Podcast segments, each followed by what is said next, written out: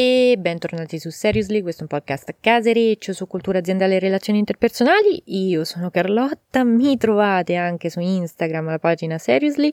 Per i più avventurosi e fortunelli c'è anche la pagina Facebook, sempre Seriously, e altrimenti per chi vuole andare sul sicuro c'è la email seriously.gmail.com. Ma dritti al punto, oggi parliamo di ve lo dico dopo. ve lo dico dopo, nel frattempo andiamo a farci un giretto un po' attraverso l'opera teatrale di Samuel Beckett, ovvero Waiting for Godot o Aspettando Godot o uh, in francese mi rifiuto, ma vabbè, è un dramma associato al cosiddetto teatro dell'assurdo ed è costruito intorno alla condizione dell'attesa. Venne scritto attorno la fi- verso la fine degli anni 40 e pubblicato poi in francese nel 52. I protagonisti di questa opera teatrale sono Vladimir ed Estragon, sono due amici che si ritrovano ad aspettare su una desolata strada di campagna un certo signor Godo e durante tutta l'opera hanno una serie di dialoghi appunto nonsense molto assurdi che stanno proprio a rappresentare giusto appunto l'assurdità della vita in sé ma c'è un momento specifico dell'opera, che peraltro è molto divertente da uh, mettere in scena, ma è anche molto bella da vedere a teatro, quando si potrà, magari sarà bello vederla di nuovo. Ma c'è appunto un momento in quest'opera in cui tra i due c'è questo dialogo, ovvero Well, shall we go? Quindi che facciamo? Andiamo? E l'altro che risponde Yes, let's go. Sì, andiamo. E contemporaneamente c'è un'indicazione scenica che ironicamente ci dice they do not move, quindi non si sono mossi, non si muovono. A questo punto c'è proprio un distacco tra il linguaggio e l'azione, cioè non c'è più, non esiste più il legame tra la parola e l'azione e quindi il linguaggio non riproduce più la realizzazione della volontà individuale. Oh, bene, anzi male nella realtà, molto male, perché? Perché questa condizione qui di eh, totale contrapposizione tra ciò che si dice e ciò che si fa è quanto di più comune ai giorni nostri. Esempio pratico. Uh, ovviamente questo è un podcast che mh, per la maggior parte degli argomenti tratta di cultura aziendale e relazioni interpersonali e dunque ve lo calo proprio ad ho. E uno degli esempi clou è le faremo sapere.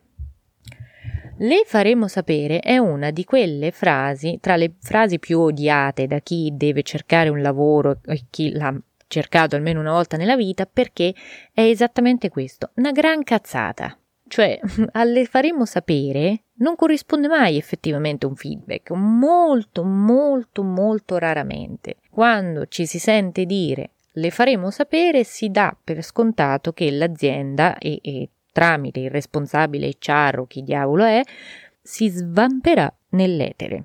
Ed è chiaramente un esempio di eh, ti sto dicendo che ti farò sapere, ma non è così.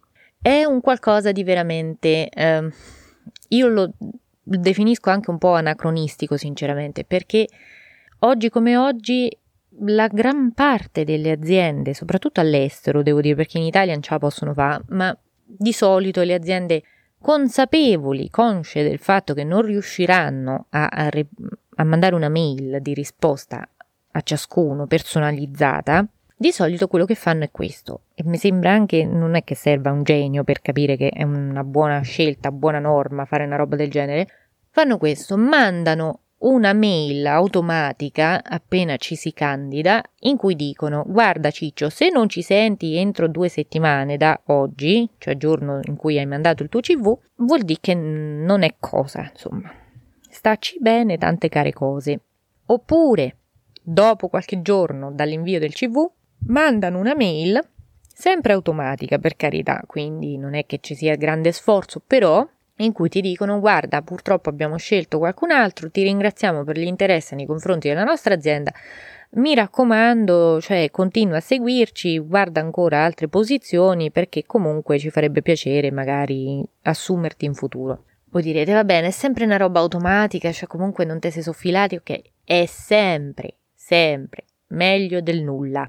Soprattutto è meglio di quella cazzata delle faremo sapere. Su questo proprio non ci piove, quindi io invito le aziende italiane che ancora a quanto pare da storecchio non ci sentono ad implementare questa veramente strategia di bassissimo costo e ehm, anche effort eh, mentale che consiste nell'inviare delle semplicissime mail automatiche per informare la gente che non vi siete svampati per aria, che non siete stati risucchiati da un buco nero e che sì, non c'è stato posto, non c'è stata possibilità per loro, però non è che ve ne fottete proprio completamente. Eh, perché il messaggio che arriva è un po' quello, è un po' mm, il vecchio messaggio per cui noi siamo l'azienda, siamo figli, siamo belli e ehm, ci devi proprio stendere un tappetino rosso e devi pregare non si sa bene quante divinità affinché noi ti degniamo di un po' di considerazione. Non funziona più così. Non siamo più negli anni 60, siamo nel 2021, aggiornatevi per piacere, anche perché è una questione proprio di rispetto della persona. Non siamo più a 60 anni, 70 anni fa, non siete più su una posizione privilegiata di piedistallo, oggi come oggi il mercato è arduo sia per chi cerca il lavoro sia per chi lo offre. E quindi dovete rendervi appetibili anche voi. Da queste piccole cose, da queste piccole accortezze si fa la differenza, si vede la differenza e rimarrete impressi in modo positivo, ve lo garantisco.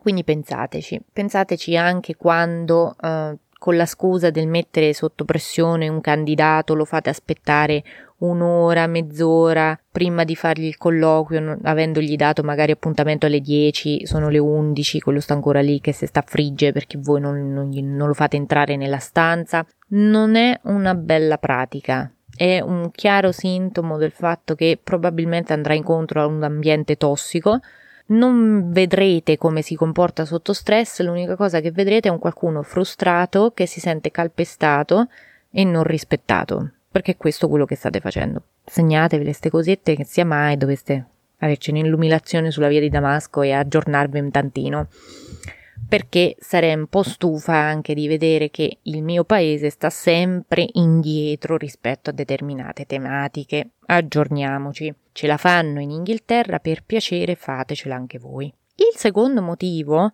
per cui mi è venuto in mente questo, quest'opera teatrale è che ieri d'Amblè, anzi per voi è l'altro ieri, quindi lunedì, Facebook ha deciso, Facebook ha deciso di ehm, completamente bloccarmi, disattivarmi l'account pubblicitario senza motivo, cioè dopo una serie di condizionali così io potrei aver ehm, violato alcune normative o standard di Facebook con una sponsorizzata che ho fatto che poi era quella sullo schemino del customer care che ho anche riguardato perché ho detto oddio sia mai che qualcuno si è offeso che caspita avrò detto? Niente la risposta è nulla di eh, trascendentale e quindi sono andata incontro tutta una epopea veramente mm, un calvario nel tentare di contattare l'assistenza di Facebook, fammi fa capire che non avevo fatto niente di che. Facendola breve, ora devo aspettare. Devo aspettare che il team preposto a ste cazzate si metta lì e vagli la mia sponsorizzata, che peraltro è stata approvata, è andata eh, cioè, per cinque giorni, si sono ciucciati i soldini, ma mo non gli sta bene, non si sa. E, cap- e capiscano sostanzialmente che non ho mm, violato nulla. Il dubbio ora è quanto ci vorrà? Non sappiamo. Ce l'avrò indietro, l'avrò indietro questo benedetto account pubblicitario? Me lo riattiveranno? Non sappiamo. Quindi io mi sento proprio in attesa di Godot. Però sto proprio così, sto che attendo. Cerco di capire perché qua, a parte chiaramente uno scazzo a livelli di proporzioni bibliche contro tutto l'ecosistema Facebook, Zuckerberg e compagnia cantante, io per il resto adesso non posso fare nulla.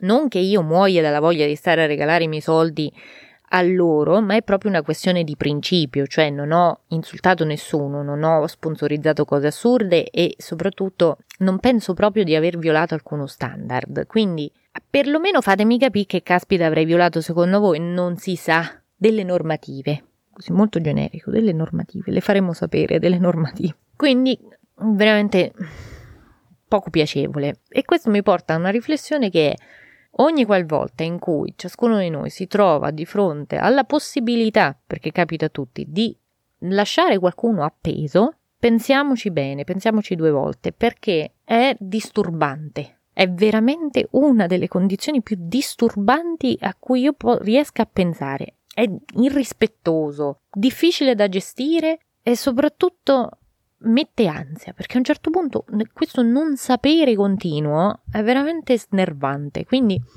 se vi capita, scegliete sempre la via della comunicazione diretta, non lasciate se possibile le persone appese perché non è bello, ve lo sconsiglio.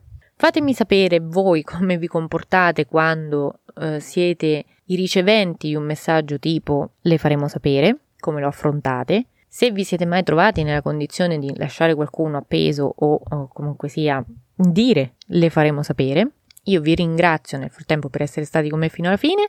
Questo era il decimo episodio e a maggior ragione, visto tutto sto pandemonio che sta succedendo con i social, andatemi a seguire, mettete mi piace, condividete cose, perché sì. E niente, noi ci sentiamo al prossimo episodio, la prossima settimana e sarà l'undicesimo, miracolo. Grazie a tutti e bacetti caserecci. Ciao ciao!